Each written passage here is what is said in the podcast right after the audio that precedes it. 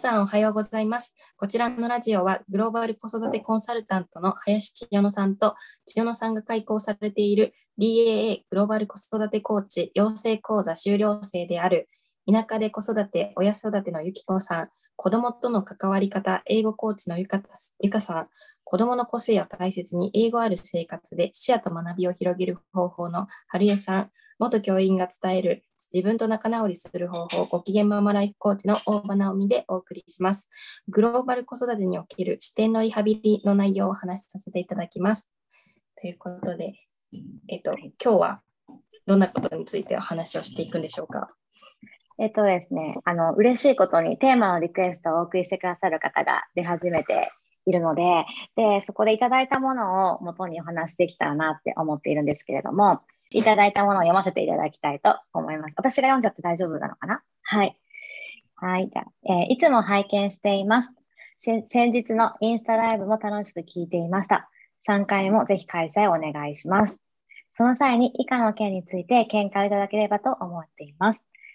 インスタで娘さん、中学受験予定はないとのことでしたが、我が家は私が専業主婦。旦那は単身赴任ということもあり、娘2人を私立中学に行かせるのはちょっと厳しいかなと思っています。私が働けばいいのですが、本心は近くの中学の進学率も良くなく、自分も私立でしたので私立に行かせたくて、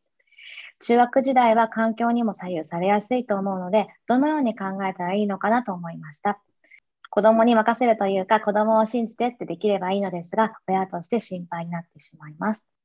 これについて何かアドバイスや千代野さんの意見を参考させていただけたらと思っています。ということです。はい。で、いただいた方に直接DM でいただいていたので、これライブの方がいいですかとか、収録でも大丈夫ですかってお話しさせていただいたところ、どちらでも大丈夫ですってことだったので、今日これをテーマにしてみても面白いのかなって思いました。はい。何よりもインスタライブ楽しかったって嬉しいですね。しかも3回目ぜひって。でほしいって嬉しいです。でもそうですね。本当に調子乗っちゃいますよね。じゃあやりますかみたいな。そうです。で、こう直接メッセージいただいてたので、私宛てっぽくだから意見聞かせてってなってるんですけども、ラジオとかで聞きたいってことなので、皆さんの意見をぜひっていうところです。はい。で、いただいたところにある、インスタで娘さん中学受験予定ないっていう話なんですけど、うちのことをですね、うちは予定がないよっていう話なんですけれども、これをいただいて、改めて娘に聞いてみたんですね。なんかテスト受けたいとか、受験したいとかってあるのって聞いてみたら、本人はよく分かってないから、その厳しさと大変さが、だからする気満々ではいるらしいんですけれども、私はそんなになんかこう、受験じゃあやるぞみたいな感じではないんですよ。でもし本人が本当にやりたければやってもいいと思うんですけど、ただその私立とかはちょっと大変だなって思うので、これからいろいろ考えたときにそこまで何かこう頑張んなくてね、やっぱり金銭面って大変じゃないですか。大学行ってとかいろいろあるので、私行くならじゃあ中高一貫のね、公立ねお願いしたいなっていう感じで、だから厳しいなっていう方の気持ちはすごくわかるんですけれども、っていう感じです。で、そこに対して特に対策を取っていくってこともしていくつもりは今のところないです。子どもがどういうふうにそこに向かっていくのかとか、そこでやってなってみないとわからないところはありますが、私はそんな塾に入れてどうこうって頑張ることはしていく予定はないんですね。で、なぜかっていうと、そもそもでその点数主義だったりとか、偏差値至上主義の中にあまり入れたくないなっていうところがあります。ただ、中学受験、大前提としてですけど、中学受験が悪いとかいいとかそういう話ではないんですよ。だから先ほども受けるかもしれないっていうふうにお伝えしてるんですけども、それは本人がそれをどういうふうに自分の人生の通過点として取り入れていくかが大事だから、その受ける受けないがいい悪いとかじゃなくて、自分はこう率先していかないっていう理由に関してはそこにある感じです。で、その点数とか偏差値とかって、やっぱりあるものが基準となって、その基準と比較しての話じゃないですか。で、その基準っていうのが、じゃあどこにあるのかなっていうのと、どうして基準がその必要なのかなっていうと言い方があれなんですけれども、って思うところがあるんですね。ただもちろん基準って時には必要だったりとか役に立つことがあるので、基準自体を全否定するつもりは全然ないんですけれども、その子どもの能力とかを測る上で今それが必要なのかなっていう。で、これからね、いつもここでもお伝えさせていただいているんですけども、このブーカ時代って言ってね、答えがない時代っていうところに答えを追い求めていくところがすごくあるじゃないですか。正解不正解って。もちろん自分の考えとかを聞かせてねっていうところも増えてきてはいますけれども、ただでもまだちょっとその正解不正解的なところがあるなっていうのと、合否がつく時点でそうなるところもあるので、そこはいらないかなっていうのと、あと受験ってなると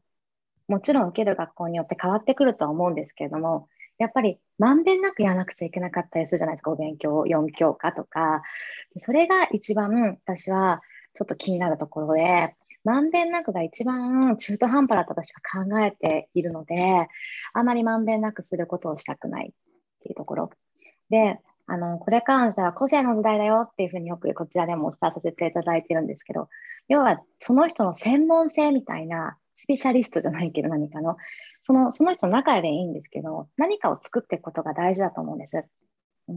で、その興味関心とか強みをどんどん大事にしていくことが大事で、ただじゃあそうなってくると、それでご飯が食べれるのっていうものも出てくるかもしれないですよ。例えば絵を描く、そんなに絵が描いててでもそれでみたいになるかもしれないけれども、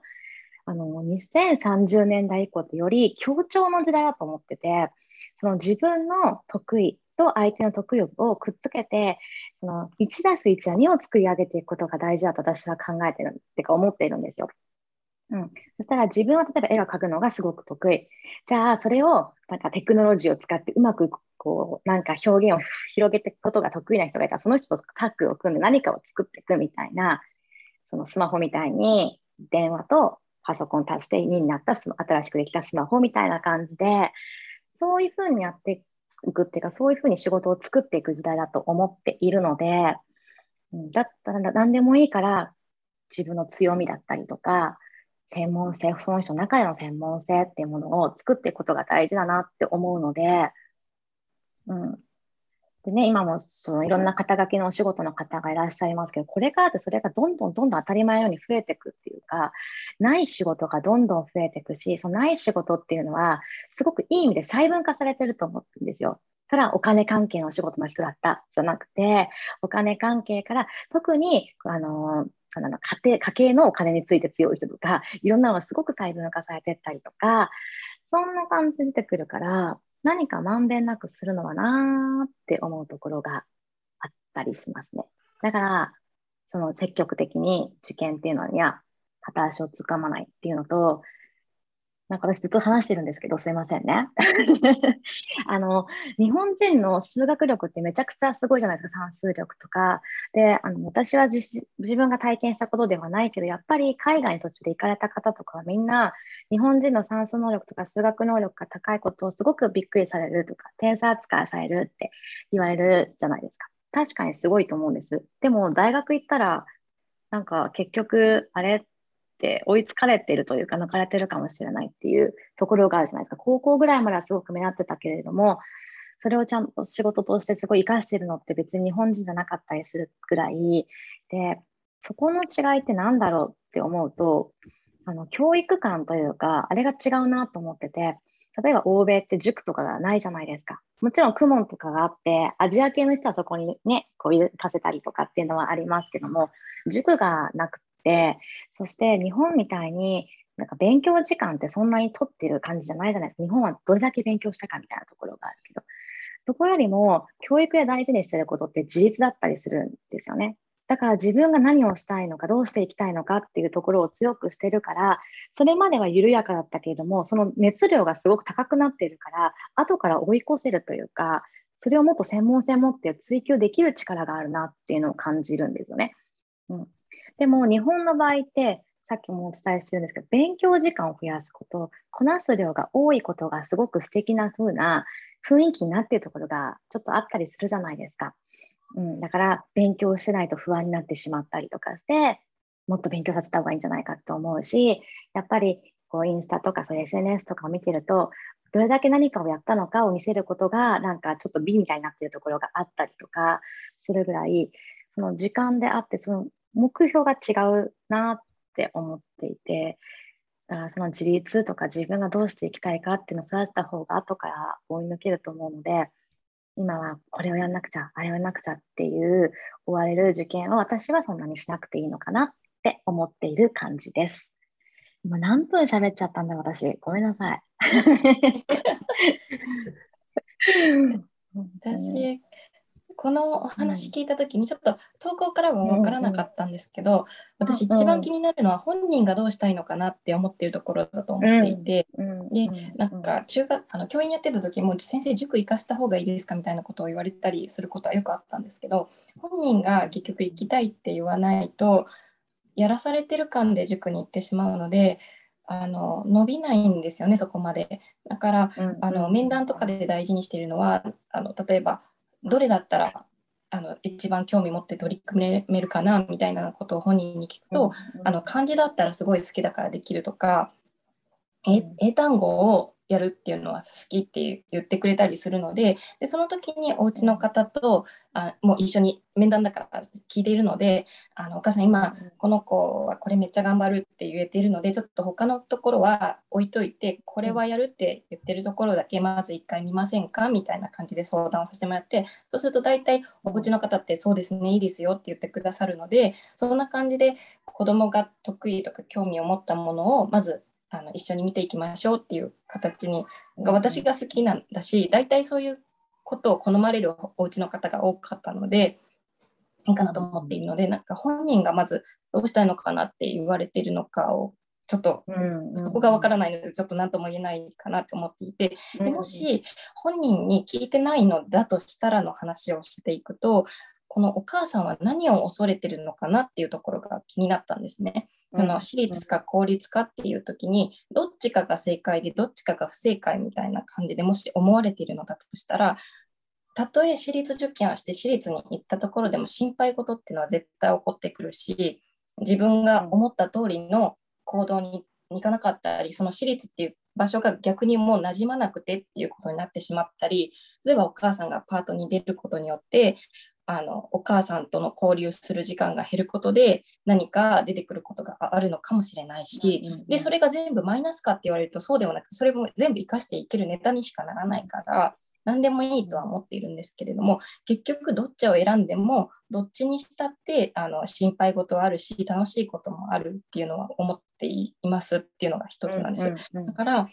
どうしてお母さんは私立に行かせたいのかな、そこで何を求めているのかなっていうところをちょっと掘り下げてもらったり、それがお母さんの恐れから来ているものだったとしたら、これはちょっともう教育じゃなくて単純に心の話になってしまうんですけども、子育てって自分の恐れを子どもに反映させちゃうことがあって、私はやってたんですよ。私は自分がコミュニケーション力が低かったからそれですごく苦労したから、絶対コミュニケーション力は高い子になってほしいみたいに思ってたんですよね。なんていうか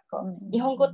とか英語とかじゃなくて人とうまくやり取りができる子になってほしいっていうのがすごく思ってしまったんですけど、で結局自分の呪いを子供に乗せているだけだったんですよね。でも自分はコミュニケーション苦手だったからこそコミュニケーション術を学んだり、パートナーシップって言って男女でこんなにも会話が違うんだってことをめっちゃ勉強できたからプラスに転じたんですよね。私のそのコミュニケーション苦手だったっていうのは。だからそっか、この子にたとえコミュニケーション力がつこうがつかまないでおこうが、この子はこの子なりにそれをプラスに転じることだってできるんだと思った瞬間になんかもうどっちでもいいやみたいになっちゃったんですよね。そんな感じで、だから自分の中にもし恐れがあるのだとしたら中学受験っていう形で今は目の前に課題として見えるんですけど、中学受験が終わった後もずっと何かしらその自分の中にある呪いみたいなのを子供に重ねてしまうから、なんか別の形で課題が見えてきてしまうのかなっていう気はしてしまったんです。だからもしなんか恐れから来てるのだとしたら、ちゃんとこの方がどこに恐れがあるのかなっていうのを見つめてみるっていうのも一つの方法なのかなという気がしています。で、もう一個がパッと思ったのが、私公立の学校の先生だったんですけども、大体公立の教員の先生っていうのは子どもに公立学校に行かせたい、田舎だからかもしれないけど思っている方の方が割合は多いです。なぜかというと、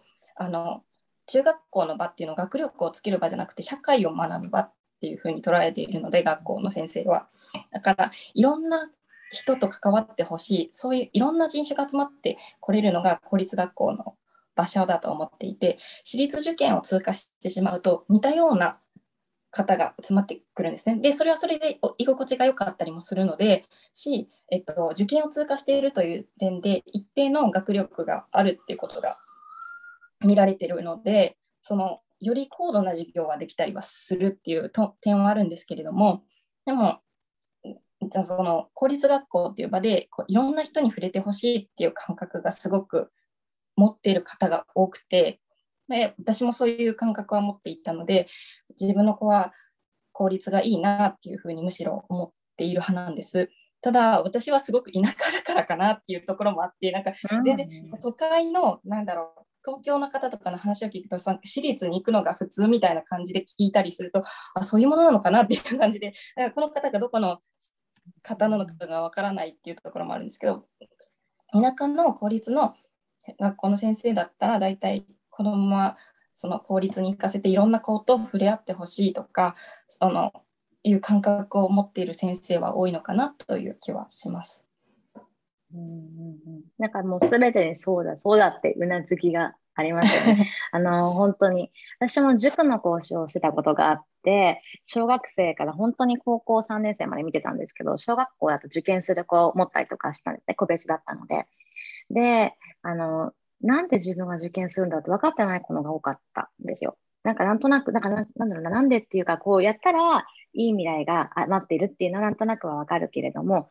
なんかこう自分がやりたくてやってるっていう感じではないっていうか、だからこうちょっと解き終わっちゃうともうなんかぼーっとしてるっていうか、別にぼーっとしちゃいけないわけではないんですけど、何かをしようっていう気力が全然なかったりとかして、言われたらするみたいな感じで。でじゃあ今度中学生を見てみると、位置がちょっとその塾のあった位置が結構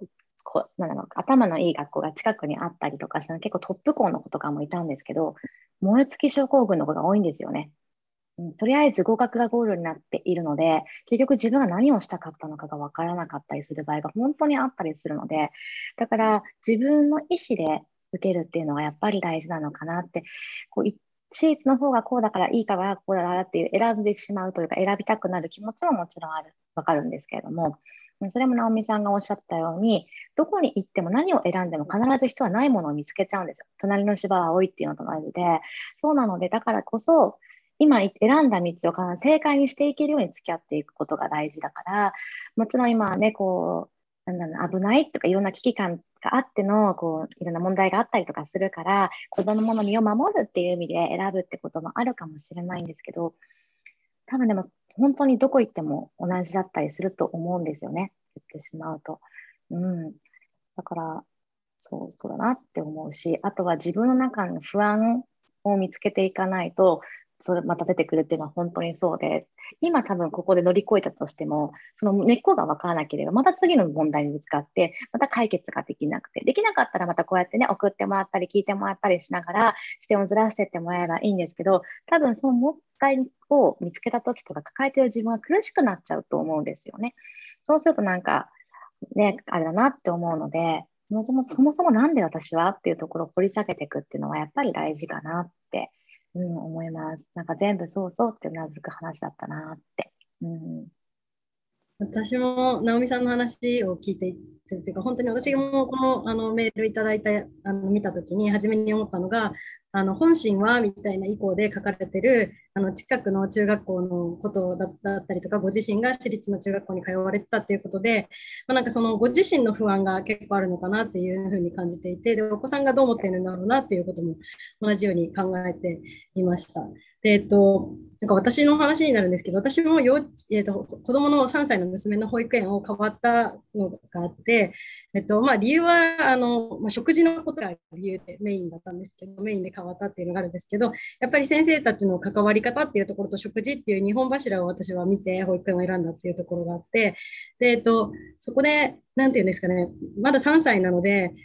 しっかりと自分の気持ちを言語化するっていうことは難しい時もあるんですけど、娘の気持ちも聞きながら対話しながら一応決めたつもりではあって、3歳なりの娘と。決めていたんですけど、でもやっぱり新しい保育園に通うっていうのは娘も不安だし、今まで仲良かったお友達とか先生とかと別れるっていうことになって、新しく誰も知らない環境に急に放り込まれ、分かってはいたけど、話してるから分かっていたけど急に放り込まれて、なんていうんですかね、やっぱりちょっと最初は行きたくないみたいな感じだったんですね。でやっぱそうなると私自身もなんかこの選択は間違っていたんだろうかとか、すごい不安になって、でなんかそうやって不安に思えば思うほど、保育園でどうしてるのかなって思えば思うほど、娘もその私の気持ちに引っ張られて不安になるんですよね。でもなんかこのラジオを通してちょうどそれをラジオやってる期間にそれがあったので、なんか千穂野さんの、環境を求めないっていう言葉が私はすごく響いて、いや本当にそうだなと思って、環境って求めたところで変わらないっていうか、どうせ心配事は起きるし、その環境にどう自分が向き合っていくかっていうことで、またその強くなるというか、その人生を生きていく上で必要な力が身についていくんだっていうのを思っていて、でそれをそのなんていうんですかね、ちょうどもやもやしてる時にそういう話がちょうどあって、本当に環境を選んでも仕方ないなと思って、食事のとことかは選べるところは選んでもいいかなと思ったんですけど、その先生との付き合いとか、その友達とかの環境とかって選んでも仕方ないなと思ってから、私もその娘は娘なりに、人見知りなところはあるから、最初はどうしてもその新しいお友達とか、あと何て言うんですかね、仲良くなりづらいかもしれないですけども、最近お友達とかもできて楽しい様子なんですけど、そうやって今なってるのもきっと私自身がそういうふうに思えたというか、環境に頼っても仕方ないなというか、別に娘は娘らしく自分のなんていうんですかね、自分の何かぶつかった問題に対して自分で乗り越える力があるし、もう任せようと思って、もうそれは私も腹をそれはくくり、娘にもう自由にっていう気持ちで私が解放されたんですね。そしたらやっぱ娘もなんていうんですかね、不安はあると思うんですけど、それを任せてもらってるっていう、なんていうんですか、私の不安に引っ張られるっていうことはなくなって、すごい。もちろん泣く時もあったんですけど、生き生きとしてるというか、決めてるというか、娘自身も私の自由でやっていいのねというか、私に責任があるとは言われるんですけど、私の不安は私のものみたいな形なんですけど、私の不安がお母さんのものだったんですけど、それが自分に戻された感じっていうんですかね、なんかうまく伝わってるか分かんないですけどっていう感じになって、なので返せた、その不安を私が引きずらずに返せたことで、なんていうんですかね、娘も娘らしく私が好きなようにやればいいんだみたいな感じになって、今は本当に楽しく通ってるのかなっていうふうに私は思ってるんですけど、だからそういうふうになんていうんですかね、娘さんの問題と自分の問題を混同しちゃうし、実際心配なところあるんですよ。正直保育園でどういうふうに過ごしてるのかなとか、お友達と仲良くしてるかなとか、すごい不安なんですけど、でもそれは不安というか心配というか、なんかそれは多分一生あると思うんですよね。もう子供がどうしてるのかなっていうのは。でもそれはもう信じてるというか、その不安は私の不安ではないので、もうそれは返せているのかなと思います。もちろんよぎるときはありますけど、そこを考えても正直仕方ないのかなというふうに思ってるので、もう本当にここはこの先の人生歩んでいくのは、娘さん自身が歩んでいかなきゃいけないと思うので、もう小学生とかもう高学年になってきて、中学の受験する頃にはきっと自分の意思もなんとなくとか分かるようになるのかなと思うので、もちろん中学受験がどういうことでどういう環境に行って、この先どういう人生が待ってるってところまでは想像できないかもしれないんですけど、そういうところもなんとなく話しながら、娘さんの意向とかを聞きながら、お母さんもそこで自分の不安も解消していく形でやっていくのが、なんか私自身もそれで不安を取り除けたので、そういうの方法もあるのかなっていうふうに思っています。いや、そうですね。アップルのもういなくね、ですけど、スティーブ・ジョブスいたじゃないですか。そのスティーブ・ジョブスが言ったのが、成功を目指して失敗せよって言ったんですよ。で、だから何かもう例えば iPhone を作るとか何かしたときに、その社員とかが出してるんです。こういうのができましたとか、こうなんですって、そこにして失敗何回したのって聞くんですよ。失敗しなかったらやり直しっていうか、もうその話も聞かないじゃないけど、失敗してなんぼじゃんっていうところ、そこをどういうふうにじゃやっていこうかって考えることが大事じゃんっていう考えを持ってて、すごく私それに共感をしていて、だから、うちの子ね、中学受験分かってないからしてみたいって言ってるけど、私はそこで失敗も含めて、すごく大事な経験だから、成功とか受かることが成功じゃないと思ってるし、もちろんね、頑張って成果で受かったら親としても子がね思った通りにいったのは嬉しいと思うし、そこを頑張れとは思うけど、失敗するから得られるものもあるわけだからっていう感じで、本人がやりたいならとりあえず挑戦っていうのはあってもいいかなって思って、だからそのために頑張るんじゃなくて、本人がどうしていきたいかを、本当に大事にしていきたいなと思ってたので、今のお話もすごくそうそうって思いましたね。なんかもう一個違うこと今思い出したんですけど、やっぱり受験を最後ゴールにすると、その受かる受からないっていう2つのこう、なんていうんですかね、ゴールができると思うんですけど、その受かって、まあその時はやったいいねみたいな感じになるかもしれないですけど、そ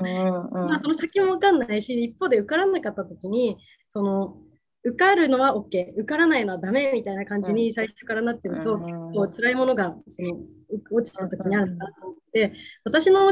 小学校の区域って結構、私の小学校がちょっと珍しかったのかもしれないけど、半分ぐらい私立に行く子がいて、で半分高齢ぐらいな感じで、中学受験がすごく多い校区だったんですよ。でそれでやっぱり中には受からない子もやっぱいるんですよね、半分だと。でそうするとやっぱりこの落ちたことでもうそもそもすごくへこんで、中学校、公立の地元の中学校に来て、私は公立にそもそも最初から行く予定で行ったんですけど、来てこう馴染めないわけじゃないですけど、もうなんていうんですかね、なんかもうそこで諦めモードに入っちゃってるというか、もうどうせ私なんてみたいな、僕なんてみたいな感じになっていることとかも見ていて、それってすごいなんていうんですかね、せっかく中学校になって楽しめる時じゃないかもしれないですけど、やる気を出してこう再度っていう風にいければいいかもしれないんですけど、なんかやっぱそこのゴールでこう挫折みたいな感じでそのままなんていうんですかねっていうパターンもあると思うので、なんかそこをゴールにするのは受かっても受からなくても何かこうちょっとその後に障壁が出てきちゃうんじゃないかなっていうのが、実際にこう周りを見ていて思ったっていうところもちょっとあります、自分自身の体験。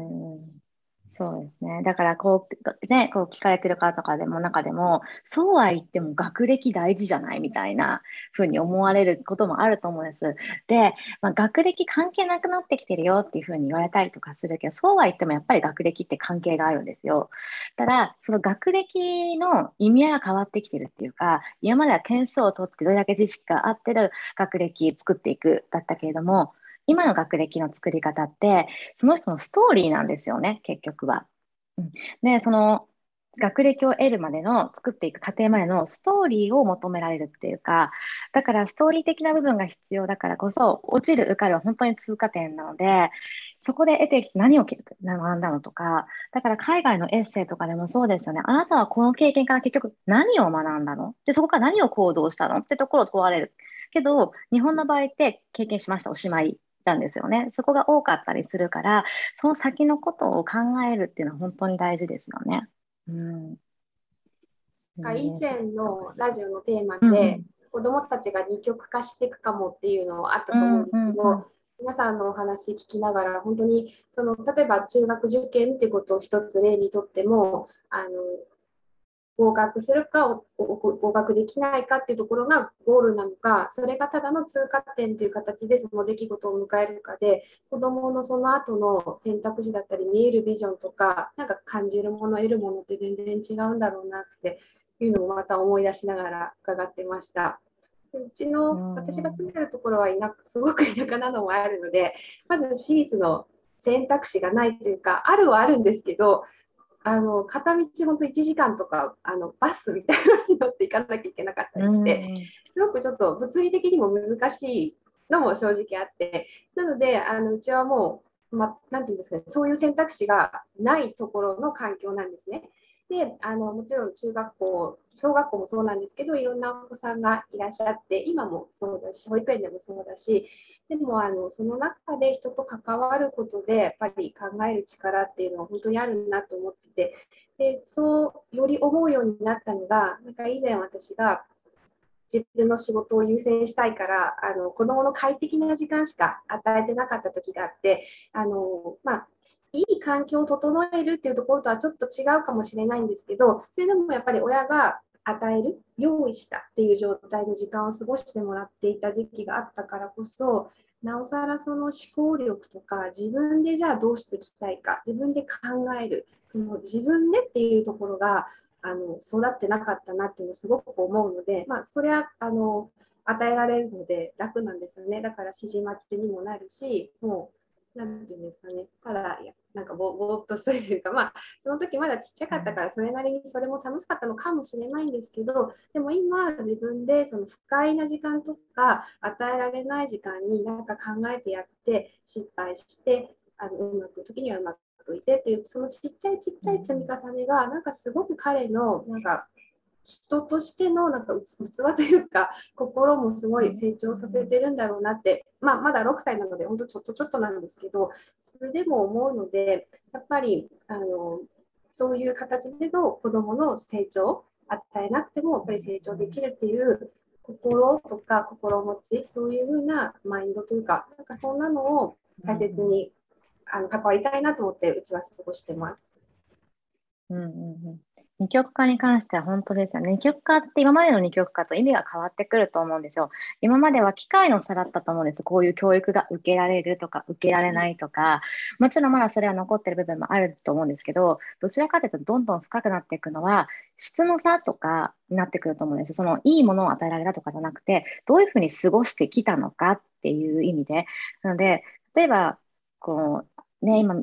えばデジタルデバイスだったらみんな持っててやってるけど、ただ持ってるのか、そしてゲームをやるのか、それともそれを使って何かクリエイティブにやっていくのかっていう風に過ごし方の質の違いが差になってくるみたいな、選び取る。だからそこで自分が何をしたいのかっていう選び取る力があるかのどうかが二極化を生んでいくっていうところがあるなっていうのはすごく思ってて。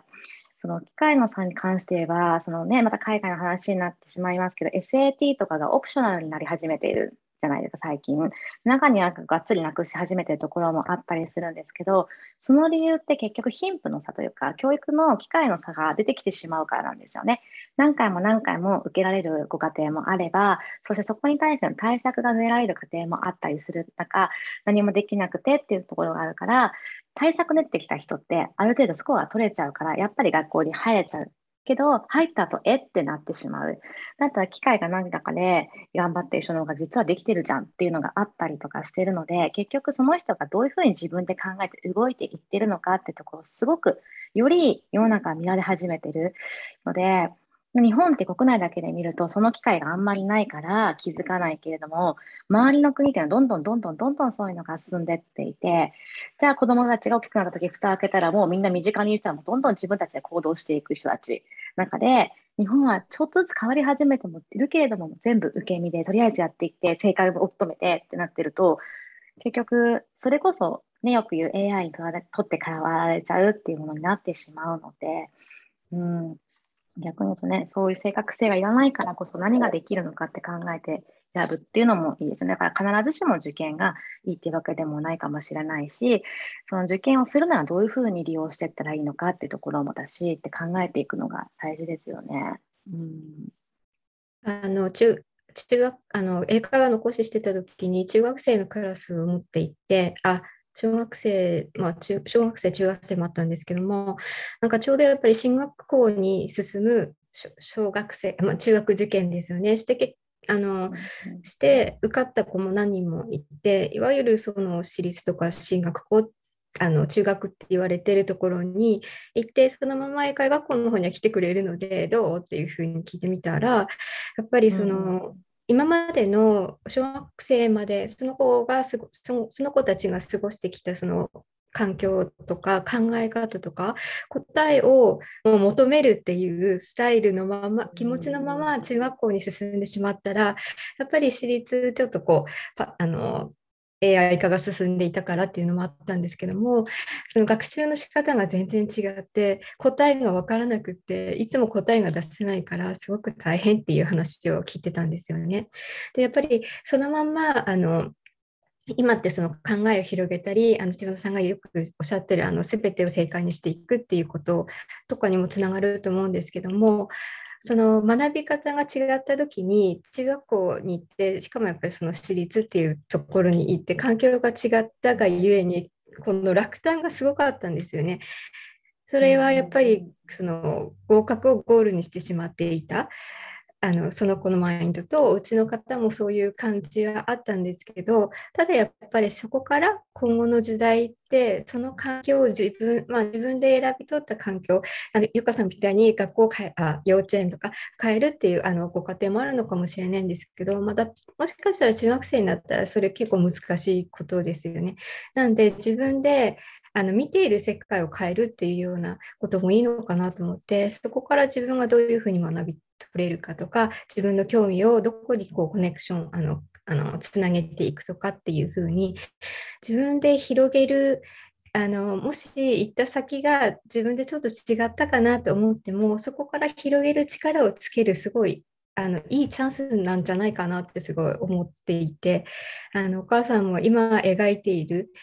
私立に行ったらビジョンと公立に行ったらビジョンってすごく、もしかしたらそこの境目も曖昧なのかなっていうところがあったんですけども、すごくいい機会だと思っていて、直美さんがさっきおっしゃっていたようにお母さんの考えをクリアにされたりとか、お子さんと対話するっていうすごくチャンスっていうふうに私伺ってたんで、これからの社会ってちょっと繰り返しになるんですけど、何でも正解にしていくんだったらやっぱり作り上げていくワクワク感も親子でなんか楽しんでもらえたらいいなっていうふうに思います。でも心配されるのはやっぱり親心だからすごくわかります。なんか頑張っていらっしゃるなっていうのがわかりました。そのちょっとずれるかもしれないんですけど、さっき自分の心を掘り下げるっていうところと、もう一個思ったのがお母さんがどんな人生生きたいのかなっていうところもなんか考えられたらいいのかなと思って、パートという体験を人生においてしたいのであれば、なんか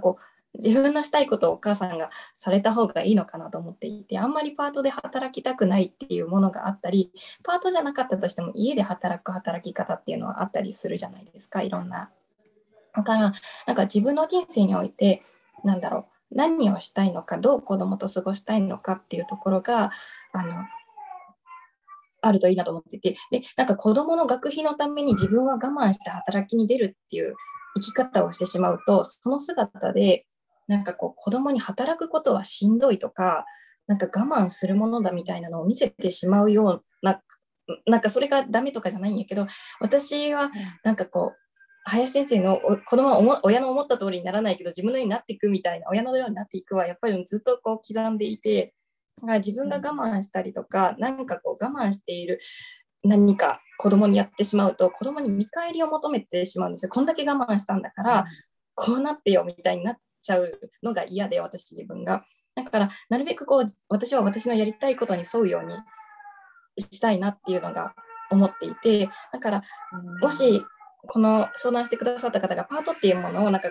お仕事で学べることっていっぱいあるから、パートっていう体験をしてみたいんだっていうんだったらすごくいいなと思っているんですけど、なんかいやいやパートに入れて子どものために学費をっていう部分で出られるのだとしたら、ちょっと自分の我慢を犠牲にしているので、子どもからしたらなんか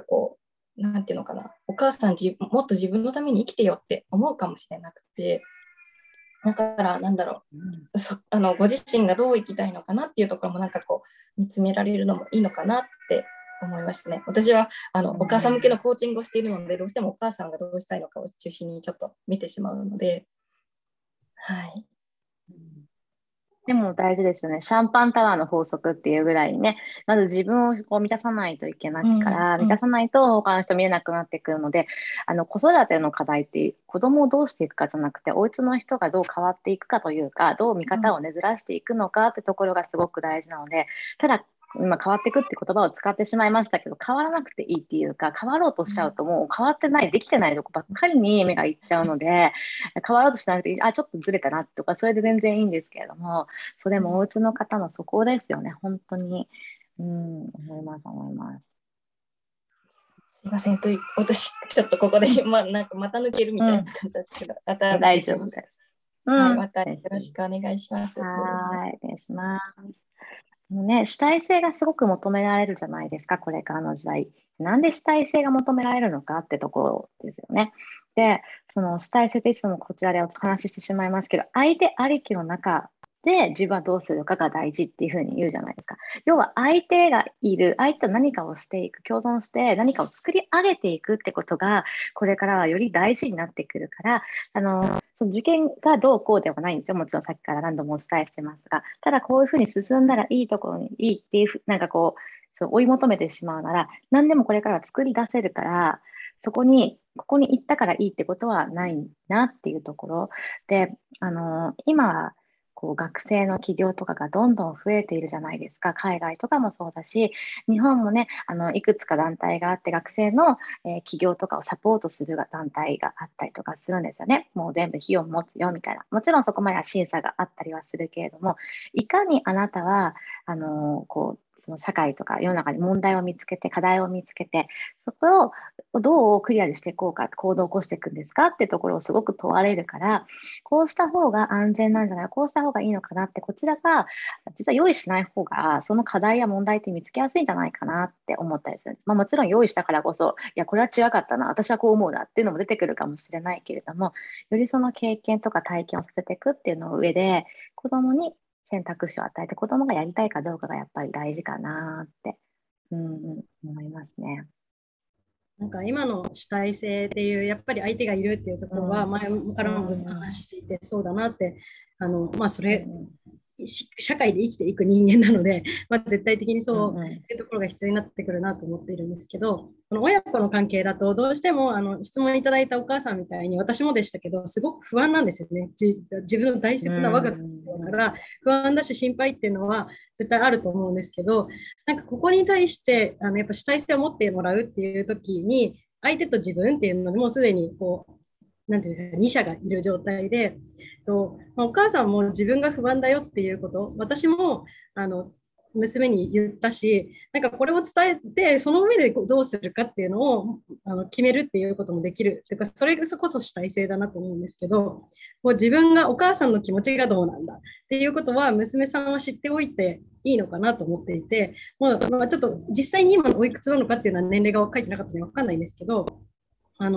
娘さんに自分の不安な気持ちを伝えることで自分自身も楽になるかもしれないし、娘さんもそのお母さんがどういう私立に行くことをどう感じているのか、公立に行くことをどう感じているのかっていうのを聞いた上での、自分の判断っていうのでもいいのかなっていうふうに思うので、なんかそこでいろんなことがやっぱり対話が結局大事って話に戻っちゃうんですけど、なんかそこでも主体性、なんていうんですかね、主体性だから娘さん自身に決めてもらおうじゃなくて、自分の気持ちも話した上で決めてもらうとか、これ終わりがどうなるかで決めてもらうっていうのが結局主体性なのかなと思っていて、なんかそこをちょっとなんていうんですかね、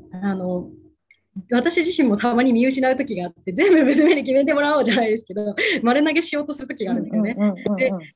違うみたいな感じだって、自分はこうでこうだから私の意見はこうです、あなたはどうしますかがやっぱり主体性っていうところなのかなっていうのをたまにこうやってしまう時があるので、自分もやっちゃったみたいな、違ったみたいな、結構意識してないとやっぱ難しいことではあるのかなと思います。親にとって、特に子供のことがあるので。そのね、捉え違いみたいなのすごく多くあるのは事実ですね。なんかこう何でも尊重すればいいんだなと思って、ルールとかいわゆるしつけっていうのがこうちょっと後回しになってしまうパターンっていうのはすごくあるなって思っていて、そうじゃなくていろんな人がいる中であなたはどう思ってるかっていうことを聞くだけなんです。そこでストップなんですよ、主体性って言ってしまえば。だからそう思うんだね、じゃあ私はこう思うけどどうしていくっていう話をすり合わせていく。だからそこにもすでにイノベーション的なところ 1+1 は2を作り上げていくことが始まっているんですよね。あなたはこれをやりたい、私もこれをやりたい、1+1 を2にしていく、いい形はどれだろうって探していくことが大事なので、そういうふうにやっていく会話をどんどん本当にしてってほしいなって。なのでもう本当に主体性イコール何でも受け止める、認めるってことではもちろんなくて、だからうちはいわゆる主体性を尊重しているけれども、多分厳しいってすごく厳しくはないけど、ちゃんとルールがやっぱり存在そこにはしているので、だから逆に言うとわきまえることができる、これはやっていいこと、やっちゃいけないことが、いろんなことを考えることができているので、それはすごく大事だなって思います。あとは思考ですよね。なんかこうまるっと受け止めるの、受け止め方、捉え方がなんかこう違くなってきてるのかなと思う時があるのは、こうまるっと受け止めるとか、あるがままを受け止めるっていう時って、多くの方やっぱり思考として今までの教育観もあるからこそだとは思うんですけれども、なんかこう、できたことを認めてしまうっていうか、できたことにばかり、あ、これができてすごいねとか、こうだね、そうなんだねっていうふうな褒めることをすごく重視してしまうんですけど、できたことを褒めるよりも、私はできている方を褒めることを大事にしてるんですよ。できていること、当たり前な状態を褒めていくことによって、そのあるがままを受け止めることになり、そこに自信ができるからさらに突っ込んでいって、できているものっていうのがどんどん増えていくと思っているので、そういうところだったりとか、すごく言葉のやり方に難しいけれども、そこなんですよね。まあ私もね、今、普段あんまり説明はしてないから分かりづらいってこともあるのかもしれないけれども、って思いますね。そうですね。子ども自体もこうできていることを褒められていた方が自分で気づきますよね。ああ、こういう家庭が良かったんだとか、それこそゴールオリエンティズにならないっていう目標主義みたいなところじゃなくて、自分の子どもの頃からのマインドセットもどれだけ自分がそのさっきの学歴はストーリーじゃないですっておっしゃってたところみたいに、何を学んだとか経験したとか自分でこう作り上げてきたとかっていうところに目をつけられるようになると、すごく視野を広く持てる心のまま育っていくっていうところがあるから、親もいや私はさっきゆかさんがおっしゃってたようについつい丸投げになっちゃう時があるんですけども、そこは私もまだ未熟だなって反省しつつ、ただやっぱり気づいてあげられた時って、あ、なんか私の気持ちも変わってきてるんだっていう、なんか嬉しくなったりして、子供もそのニコってするのがなんかなんていうんですかね、こう達成感から来る2個みたいなところがあって、ちょっとこうポジティブな心持ちになってきてるのかなって見えたりするのが、やっぱり家庭を見てあげるってすごい大切なんだなってよく思います。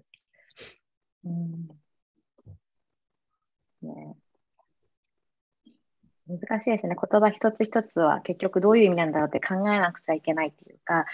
だからこういう時にお家の方がそのクリティカルなその批判的な思考をどんどん育んでいくことが一番大事かなって、子供に何かをつけさせようと思うよりも、いや待って、それってどういうこと、そもそもどういうことみたいな、こうなんじゃないのみたいな、いろいろ疑問を感じながら深めていくと、自然とそのおのずと会話がそういう風になっていくから、それが子供に反映されて、子供もそういう思考が育っていくみたいになってくるから、子供を一人任せにしたりとか、子供には育てるみたいなのは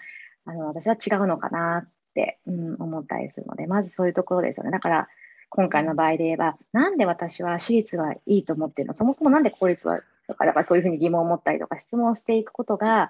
まず子どもの関わりを好循環にしていく一番のサイクルのスタートなのかなって思ったりします。少し話戻しちゃうんですけど、さっきのやってる、家庭と結果のどっちを見てるかっていうことだと思うんですけど、娘がまだもう1年ぐらい前ですかね、やっぱりずっとちっちゃい頃から、もう全然0歳の時から千尋さんがよくおっしゃるどっちがいいっていうのを、例えば着る服一つにしてもこっちとこっちどっちがいいとか言ってやってることがあってやってたんですけど、1年ぐらい前の時に急にいつもだったら自分で選んでたんですけど、急にママ選んでっていうようになって、で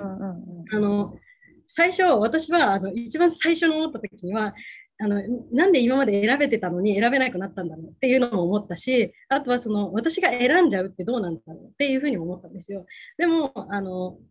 母に言われたのが、それも娘の選択じゃんって言われて、あ、確かにと思って、この服の中から自分で選ぶっていうのも、服を選ぶっていう選択だけど、今日は私じゃなくてお母さんに選んでもらうっていう選択も自分がした選択なんですよね。私はここのバケツの中にある選択肢しか見えてなかったんだっていうのを思って、娘はそこじゃない外にある選択肢っていうのを自分で持ってきたんだっていうのを気づいた瞬間に、なんかめちゃくちゃ感動して、本当だなと思って、結果的にはその結果だけ見ると、私が服を選んで娘に着させたというか、着たのは自分なんですけど、服を選んだっていう結果は一緒なんですよ。例えば普段から私が全部選んで全部やってたっていう場合と、結果的に私が選んだってことは一緒なんですけど、そこの選ぶまでのプロセスが私が勝手に決めて勝手に自分で娘の服を選んだのか、娘がいつも選んでるけど今日はお母さんに選んでほしいって言われたから選んだのかっていうので、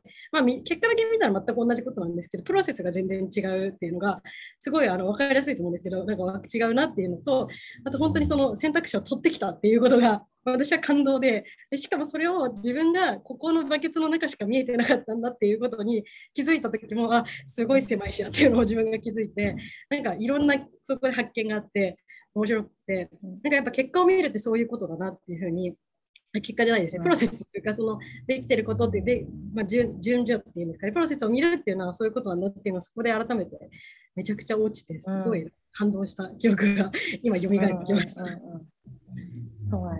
ですね。だからあれですよね。そう、一回どうしても日常バタバタあっという間に流れていくから、そう立ち止まったり考える機会って難しかったりするけれども、決められなくなっちゃったのかっていうふうに、こう断定的に見ると決められなくなっちゃったのかなって一回疑問に持って、いや違うなみたいな、そういう批判的に見ていくことをしていくと意外と発見があったりしますよね。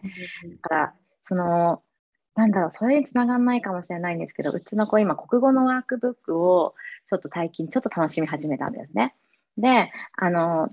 やってるのは今3年生の子が2年生のやつをやってるんですよ。2年生の中学受験の一番難しいって言われる種類のやつを買ってきてやってて、本人が選んで。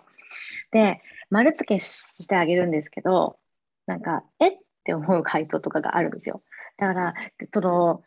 問題を解く、受験の勉強をするだと、丸か×で終わっちゃうことがきっと多くあって、これ違うでしょ、なんでここが答え出してっていうふうになりがちだけど、私はそこで、どうしてこう思ったんだろうなって思って、ただ違う丸とかじゃなくて、そもそもみたいなとこで質問すると、いろんな視点が聞けるって面白いんですよ。だから、テストっていう意味では、そのテストの読解力に関しては、×がついちゃうけど、本当の意味での読解力を見てたときに、こんなに思考を広げて、こんな風に取ったんだ、この子はそういう感覚で取ってるんだって面白くなってきて、元から×はつけたりはしないんですけど、間違えてても。でも、より丸をね、違った意味の丸をつけ上げたくなったりとか楽しくて、そうだから、そもそもなんだろうとか、こうかなとかって聞いてみたりすると、すごく面白かったりしますよね。わかります。それをなんでこんなことしてんやろって思った時に、一旦なんでって思う一瞬はあるんですけど、でもなんでこうしたのって聞いたりすると、すっごい面白い答えが返ってきて、そのなんでっていうのがもう一緒にして飛び去って、めっちゃ笑うみたいなこととか結構よくあって、本当に面白いこと考えてるので、私じゃあもう到底思いつきませんみたいな。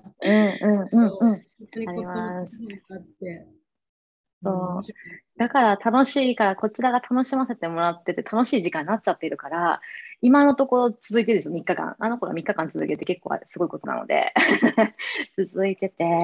そういや本当にって突っ込みたくなることいっぱいなんですよ。これは読解力有無以前に、人間としてまっすぐ受け止めすぎだと思ったのが、詩があってで、詩の中に鍵括弧がつくようなね、言葉はどれですかみたいな、人の言葉はどれですかっていうのがあったんですよ。人が言った言葉はどれですかみたいな。そしたら、詩を全部書き出したんですよ、括弧の中に。途中でもう入んないですって途中でやめたんですけど、なんで詩全部書いたんだろうと思って、これどういうこと教えてって聞いたら、今マミー読み上げたじゃん、全部って言ったんですよ。だから、私が一回読んだから、人が言った言葉だから全部そうじゃんみたいな、そういう考え方をして、問題よく考えたらそうじゃないのは分かるし、ちょっとおかしいだろうと思うんですけど、一言でバカじゃないって思うんですけど、そういうのもあったりとかして面白くて、それでいいじゃん、そうかそうだよねみたいな感じでやっていくと、本人がやっていて気づくと、その問題中的に取っての丸が結構増えてきて、それがいいかどうかは別として続けて、あ、そうかそうかみたいになってって、こんな視点があるんだって本人自身が楽しみ始めたりとかしてて、だから受験の危なさってそこだったりするなと思って、丸を増やしていかなくちゃとか、早くできるようにっていうのは、そのスピード感っていうよりも期日があるわけじゃないですか。受験の日までに仕上げていく、その中でここまで仕上げていくっていう意味での時間があるから、どんどんこなすことをしてしまって、会話が減ってしまったりとか、広げることが難しくなってしまうから、そこの危うさはちょっとあるなっていうのはね。だからそこの危うさを持たないためには、どういうふうに付き合っていくかっていうのがもちろん大事なんですけれども、思ったりしました。ずっとお話伺いながら、今から思ってることをうまく言えるかちょっと自信がないんですけど、でも伝えたいなって思ったことが、皆さんのそのお子さんとの関係がいい意味ですごく母子分離ができているなというか、お母さんはお母さんで子供は子供っていうそのお子さんをもうすでに尊重されてる一人の人っていう形で、それこそもう本当に受け止めているっていうのはすごく感じられました。で以前子供に与えてばっかりだった時の私は、与えないとどうなるんだろうっていうことが想像つかないんですよね。そういうことさせてないから、だからもう心配、とにかく心配だし、まあもうできないだろうっていう感じで見てしまうこともあって、どうせできないから私が先にやっちゃおうっていう先回りとかも本当によくやってましたし、その方が早くことが進むじゃないですか、人に子供にさせるよりも。だからそういう時間を過ごしてた時って、子供と私は一緒に見てるというか、もちろん別の人ですけど、自分の中で母子分離ができてなくって、常に心配だし、常になんかこう自分でコントロールしたい、心配だからこそなんかどこかでコントロールしたみたいなことを思ってたんじゃないかなって今振り返って思います。だから無意識にこの子のためにという言い訳の指示だったりとか先回りっていうのもすごくしてて、でそのことをこう振り返ると、母子分離ができてなかったなっていう言葉にまとめられるのかなと思うんですけど、ただそういう意味でお子さんのことを本当に一人の人っていう形で認めて、その子をそのまままるっと受け止めるっていうのは、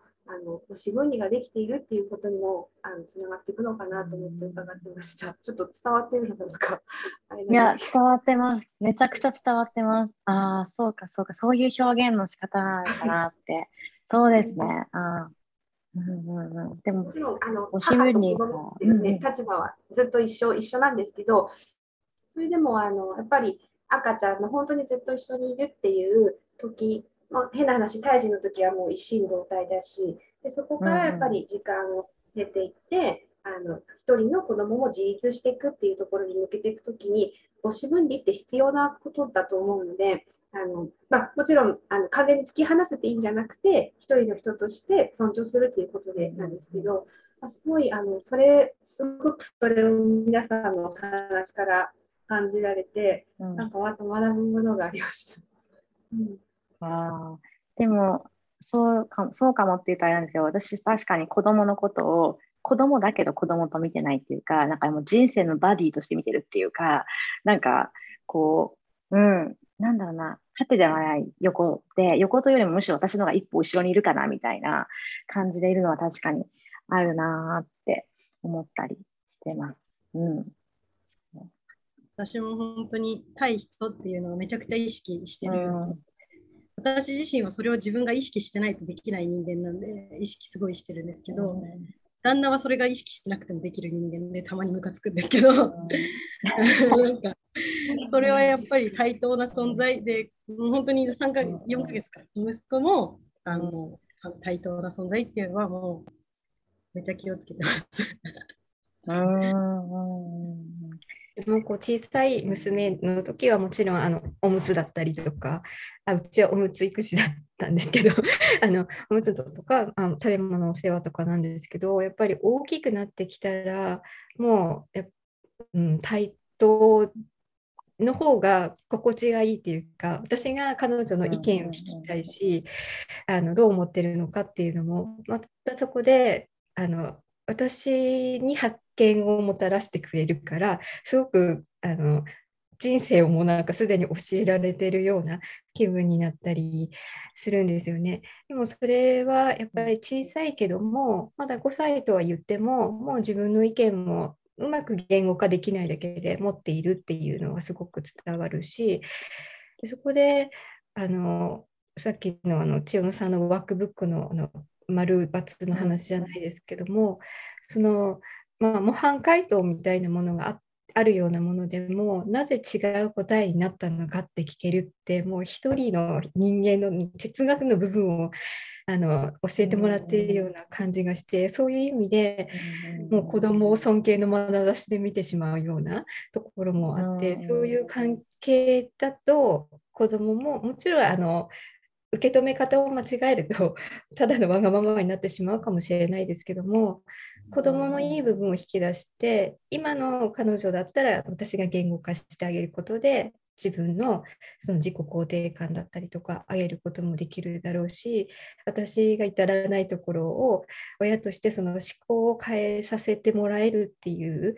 ところのなんか最近は特に発見が多くって、人間として本当私が成長させてもらってるなっていうふうに思ってしまいます。多いですそういうこと。わかります。うん。子供を通して私の知らない世界を見せてもらおうみたいな感じはすごく私もあるので、すごくわかります。その方がなんかね、どっか海外旅行行くのも楽しいけど、身近に旅行ができちゃうみたいな感じがするっていうか、違う世界を見える感じが楽しかったですよね。そう。ね。だからね、そのお受験がね、先から何度もお伝えしてしまってますが、いいか悪いかではなくて、一番大事なのは本人が選択するかしないかで、で選択したら下で、じゃあどういう機会として捉えていくのかっていう、その本当に長いスパンを見て、今どこの立ち位置にいるのかなって考えたりとかしながら、いくことがやっぱ大事なのかなって思いますね。今これから求められているものとか、これからの教育の変わりとか見てたときに、それを見てってやめるっていうのも選択肢かもしれないし、それを得て自分のこの例えばね、理科とかそういうのが強いからそれを伸ばしてる場所だから行くっていうのも選択肢で、そこでどういうふうにこれからの教育に必要なものをサポートできるのかなとかっていうふうに比較して選択してっていくことがいいのかなってとこを選んでも答えになるから、そこの見方っていうか捉え方が大事なんじゃないかなって。思いますですね。大丈夫ですか？はい。ということで、中学受験についての考えとか、ね、聞いていただいて、お話がここまで広がることができました。また何かね、どなたでも構わないです。どんな、テーマのリクエストでも構わないので、この、放送の下、配信の下のところにリクエストフォームを貼っておきますので、そこからリクエストをしていただければ、それをテーマによるお話ししていただけたらと思います。はい、では、皆さんのお知らせがありましたら、ぜひお願いしたいと思います。お知らせある方、どうぞ。9月12日から、世界を覗こうホップコースを開始させていただきます。で、今、日本語グループの方は、割と、定員に達しておかげさまでなんですが、興味持ってくださる方がいらっしゃって、残席わずかになってますので、ご興味ある方はまたお問い合わせなどいただけたら嬉しいです。すごいですね。もう初めてのイベントで興味持ってくださる方がたくさんいらっしゃるってすごいです。我が家も早速参加させていただきます。はい、そうですね、うちは英語コースの方に参加したいと思うので、もしご一緒できる方はぜひって感じです。他にいらっしゃいますか？はい、じゃあ私の方であるとしたら、10月の話ですが、10月の23日の土曜日、1時から2時半かなの間で、セミナーを開催します。で、セミナーには、クリムゾングローバルアカデミーの日本代表の松田さんが、登壇してくださるので、それこそ今回の話につながると思うんですけれども、海外の大学とか海外の教育で何を求めているのかなっていうところにも触れていただけるので、そうすると日々の関わりに必要なものがいい意味で振り分けられていって、選択肢がいい意味で少なくなっていって決められていくようになっていくんじゃないかなって思うので、おうちの方の視野、世界観を広げるっていう意味で、ぜひよかったら無料のセミナーですので、聞いていただけたら、ご参加ですね、していただけたらと思います。今のところ、そちらのセミナーに関しては録画配信の予定はないので、今後ミーティングでどうなっていくかわからないですが、ぜひご参加していただけたらと思います。はい。こんな感じです。大丈夫ですか？はい。